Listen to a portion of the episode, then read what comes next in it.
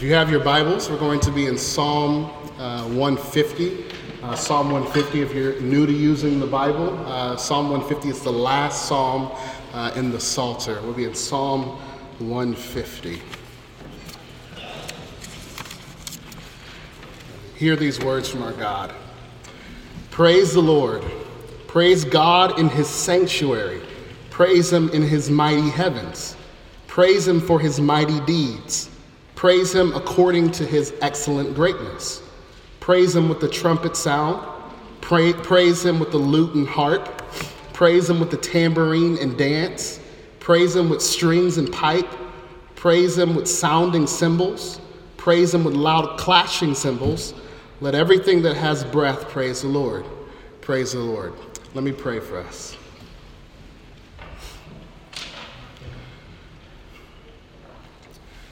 God, we confess to you this morning that we are in need of you to speak to us.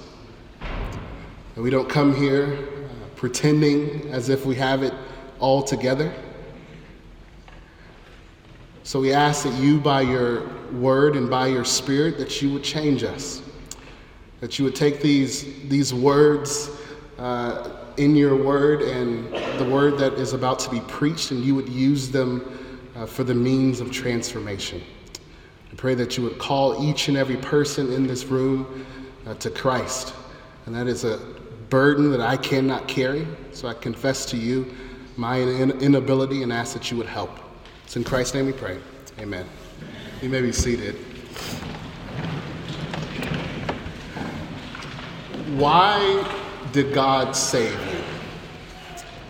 Why did God save us? Have you ever allowed that question to percolate through your mind and your heart for a, a significant period of time?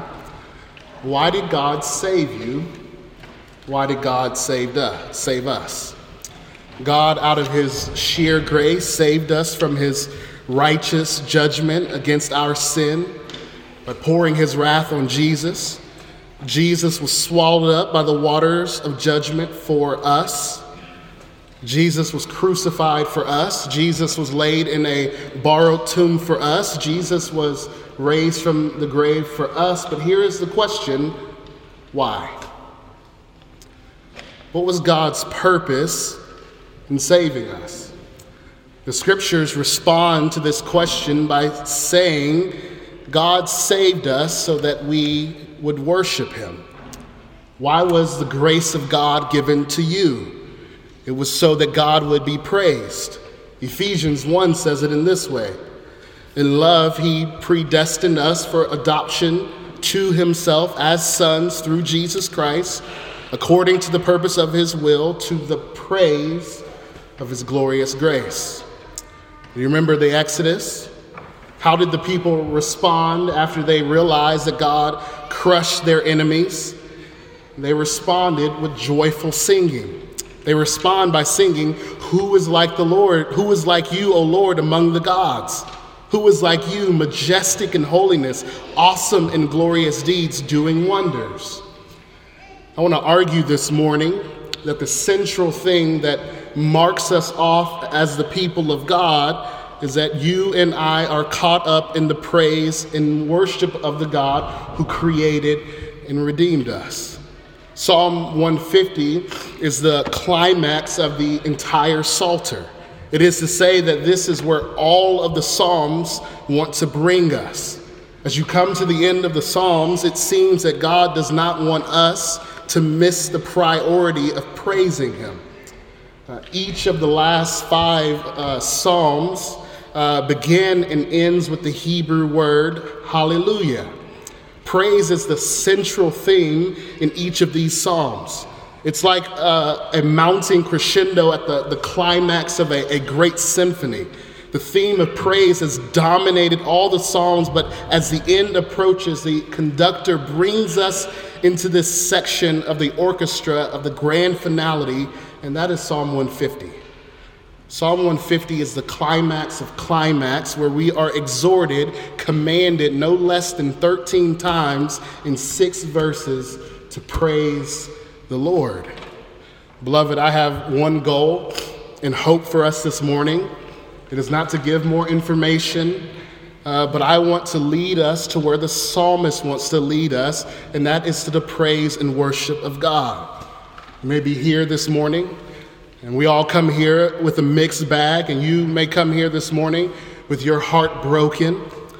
You may be in this room wounded and battered by sin. You may be in this room tired and exhausted by your children. Children, you may be in this room tired and exhausted by your parents. Uh, many of us have decisions to make, some about college and, and life circumstances. Some of us are not sure if bills will be paid this morning, and the list could go on and on and on and on.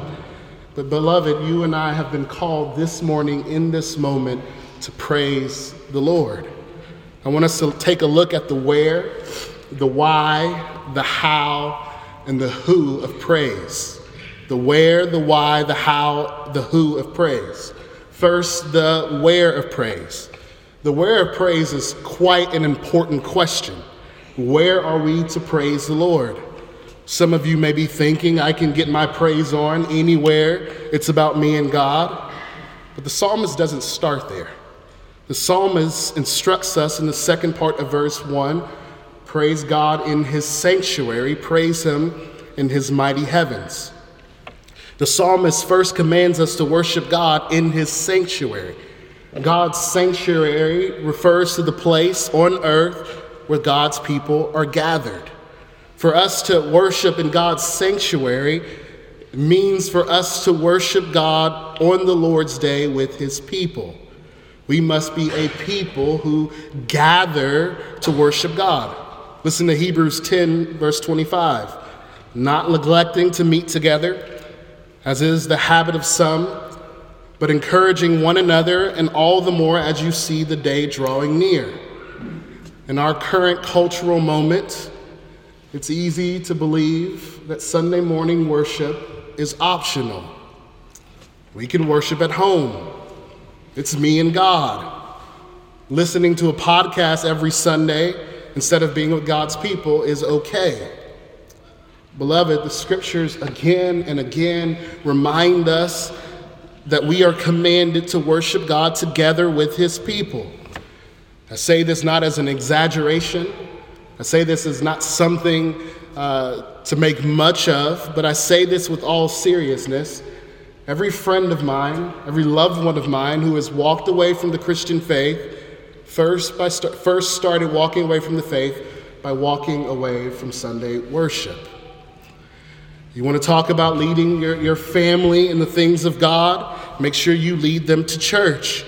You want to know, you want to show what your neighbor, to your neighbors what you are prioritizing. Lead, show them that you're driving out of your driveway every Sunday to worship the Lord with His people. This command to worship the Lord in His sanctuary also gives us direction into what we do on a Sunday morning. What are we doing right now? We are worshiping God. What is our primary purpose to gather? It is to worship God. You and I have been called by God to worship God. It's worth pausing and saying this, beloved. Sunday morning is not about you, and it's not about me. It's not about my worship preferences. It's not about us getting an amazing experience. It is about God. And I say this uh, and I think it's worth saying because you and I are discipled and catechized in a culture that says 6.9 days a week, everything else is about us. Our culture, our city, our world wants us to live by the motto, have it your way. And we're tempted to buy into that lie that the world revolves around us. Think about all the things that you got mad about this week. Most of them were probably because you did not get what you wanted. And corporate worship, this time where we gather together, flies in the face of all of that and says and shouts that this is not about us. Corporate worship cuts through the noise and shouts, To God alone be praised. It gives us a weekly reminder that there is only one person who is the center of all things. Beloved, what is the chief end of man? Man's chief end is to glorify God and to enjoy Him forever? What is your only comfort, your only hope in life and in death? That you and I are not our own, but we belong both in body and soul, in life and in death, to Jesus Christ, our faithful Savior and Creator. Worshiping God in the sanctuary with His people reminds us of this. Every time we hear the call to worship, we should remind ourselves that this is not about us. We worship God in His mighty sanctuary. We not only are called to worship God in his sanctuary, but notice the language in the second phrase found in verse 1 in his mighty heavens. God deserves to be praised in his church, but he also deserves to be praised in his mighty heavens. One commentator says this God's glory fills the universe, his praise must do no less. The, the, the doxology that we sing on most Sundays helps us to understand this. Praise God from whom all blessings flow. Praise him, all ye creatures here below. Praise him above, ye heavenly hosts. Praise Father, Son, and Holy Ghost. Where is God to be praised? In heaven above, earth below, in every place in between. This phrase, praise him in his mighty heavens, also calls us to praise God in all of creation. We have been called together as God's people to praise God at all times, in all places. We are not just to be Sunday Christians. We are not just to be two hours a week as we gather Sunday morning, but praise is to be characterized is to characterize every moment of every day wherever we are. All of our lives are to be lived for God. Whether we are at school or at work, whether we are at home, whatever we are doing, these are places that are not away from the Lord. But all these areas of life are to be places where our lives are to be lived in light of who God is. Where is God to be praised? In His church, in His sanctuary, and throughout all of creation. But we also don't see, we also see not just the where of praise, but the why of praise. Look with me in verse 2. Praise him, in his, praise him for his mighty deeds. Praise him according to his excellent greatness. God is to be praised at all times, in all places, by all people. Why?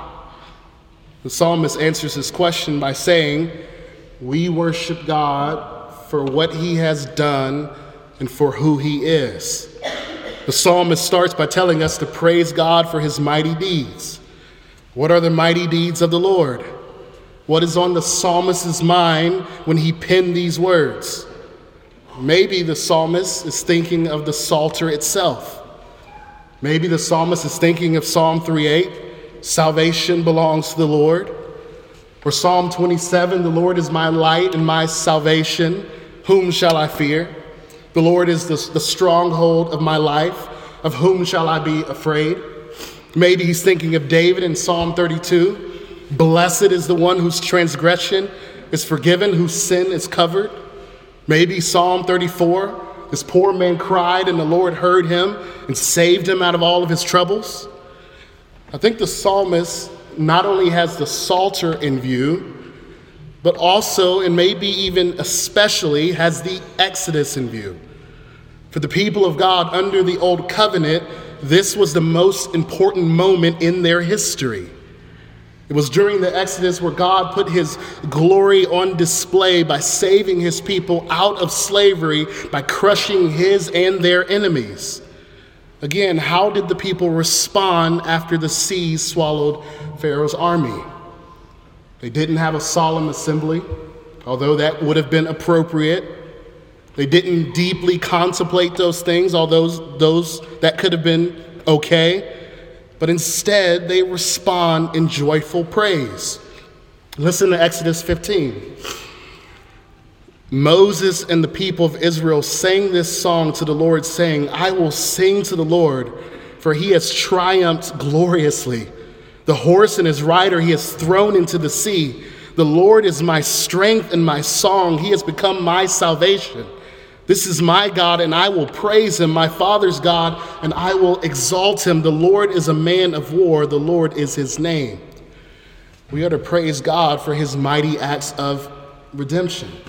On this side of the cross, you and I worship God for something much more extraordinary than the Exodus. We worship God for his mightiest work of redemption. We are to praise God for the redemption that is ours through the person and work of the Lord Jesus Christ. Jesus humbly entered into the womb of a virgin. He was born of a place of ill repute. He took a lowly job. He perfectly loved God and loved neighbor. He was betrayed. He received an unjust trial. He was rejected by the, the very people whom he came to save. He was crucified. He was consumed by the wrath of God. He died. He was buried. He was resurrected. He ascended to the right hand of the Father. He will come back for his people and judge the living and the dead. He will make all things new. Beloved, this is good news because he did it all for us. He accomplished all of this work on our behalf. What is the, the fuel that is the vehicle? What is the fuel for the vehicle of worship? Beloved, it is the gospel itself. God's mightiest work of redemption through Christ will be enough to sustain our worship for 10,000 years and beyond. We sang the song Amazing Grace, and in one sense, there are like 50 million renditions of Amazing Grace. Uh, but there's one, and it ends this way. When we've been there 10,000 years, bright shining as the sun, we've no less days to sing God's praise than when we first begun. We are to praise God for his mighty deeds, but we are also to praise God according to his excellent greatness. Another way to translate this uh, would be to say that we praise him for his surpassing greatness. Psalm 145, verse 3 says, Great is the Lord and greatly to be praised, and his greatness is unsearchable. The psalm recognizes the fact and encourages us to worship the Lord for who he is. We praise him for his surpassing greatness. Every one of us in human relationships like to be appreciated for the things that we have done. I think parents like to think that their children are occasionally will pause to be thankful. In friendships, we're glad when something, when something we do uh, is acknowledged and appreciated. This, this is important.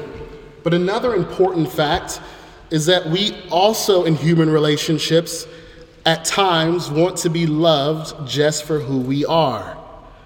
And the Lord says that this is something that should characterize our worship of Him. We should love and worship Him for His own sake. We should love Him for His surpassing greatness just for who He is. God is faithful. God is kind. God is just. God is good. God is love. All of these attributes and more are meant to lead us to praising God. If you claim to have a big God theology, it is most clearly seen in your singing. It is said that Martin Luther would require all of his aspiring theologians to learn first how to sing. The truth of God should always lead to the praise of God. Sound theology must be fueled to doxology. Why do we praise the Lord? We praise God for what he has done and for who he is. But another question that this text presents and asks is how are we to praise the Lord? How are we to praise the Lord? Verses 3 through 5 say this Praise Him with trumpet sound, praise Him with lute and harp, praise Him with tambourine and dance, praise Him with strings and pipe, praise Him with sounding cymbals, praise Him with loud clashing cymbals. In these verses, the psalmist begins to list various musical instruments that were used in Israel's liturgical life. These instruments aren't just there, uh, aren't just included to tell us what the praise band was like, but each of these instruments had a unique purpose in Israel's life. A pious Israelite would hear these words and be reminded of certain experiences and emotions that went with those experiences. The trumpet would be used to summon the people to hear the voice of the Lord. It was sounded to get them ready for battle. It was used to announce the year of Jubilee. It was sounded at the anointing of a king. This instrument, you see, would have carried their minds back to all sorts of occasions where God would have called them to praise Him. It would have brought joy, but it also would have brought solemnity. The harp and the lyre. The harp and the lyre were used as instruments to signify rejoicing. They were played at the dedication of the temple. Uh, they were played at the dedication of the new walls of Jerusalem. They were played sometimes to accompany prophecy and sacrifices. They were played uh, when uh, Israel celebrated victory in battle. The dance and the tramp- uh, tambourine. Again, we see this idea of celebration and joy, but with dance and the tambourine, we see it being used with our bodies. We find in Exodus 15 Miriam dancing and leading the women of Israel in dance and playing the tambourine. We find repeated references of how the women danced after King Saul and David uh, were victory, victorious over the enemies of God.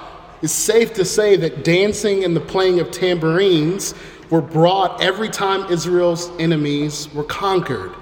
The strings and the pipe, uh, they are recorded here, uh, but they are also used for general instruments of rejoicing. The cymbals, again, moved, uh, were associated with the moving of the ark and the sacrifices in the temple. What does all of this mean? Why did the psalmist bring all of these instruments to bear? You know what's interesting? Uh, the only, the greatest description of the use of instruments uh, that we see in Israel's history comes at a moment when the ark is taken back to Jerusalem. We see this in 1 Chronicles 13, verse 8, and let me read that because it helps us understand this. And David and all the and all of Israel were celebrating before God with all their might, with song and lyres and harps and tambourines and cymbals and trumpets. Did you hear that phrase? With all your might. How are we to praise the Lord? With all of our might. Our praise of God is not to be a casual thing for us. Our praise is to be wholehearted. We are invited to praise the Lord with everything we have. Our worship should be marked by enthusiasm. I'm not talking about volume and singing. I'm not talking about whether you raise your hands or not. I'm not asking you to do something that is different to your personality, even though our personalities are not inerrant. I'm saying this, or better yet, I'm asking this do we strive to praise the Lord with all of our might? I say this and I tread lightly here. In our tradition, our theological tradition, we have rightly emphasized doctrine. We do not leave our minds at the door, but I think you can argue that we have unintentionally minimized the role of our emotions in worship. You and I are called to feel the truths that we are singing. To worship with all of our might is to connect our head and our hearts in worship. And just in case you think I'm crazy, I brought me a faithful witness. Let me quote Brother Calvin to you. But how can the mind be aroused to taste the divine goodness without the, at the same time being wholly kindled to love God in return. For truly, that abundant sweetness which God has stored up for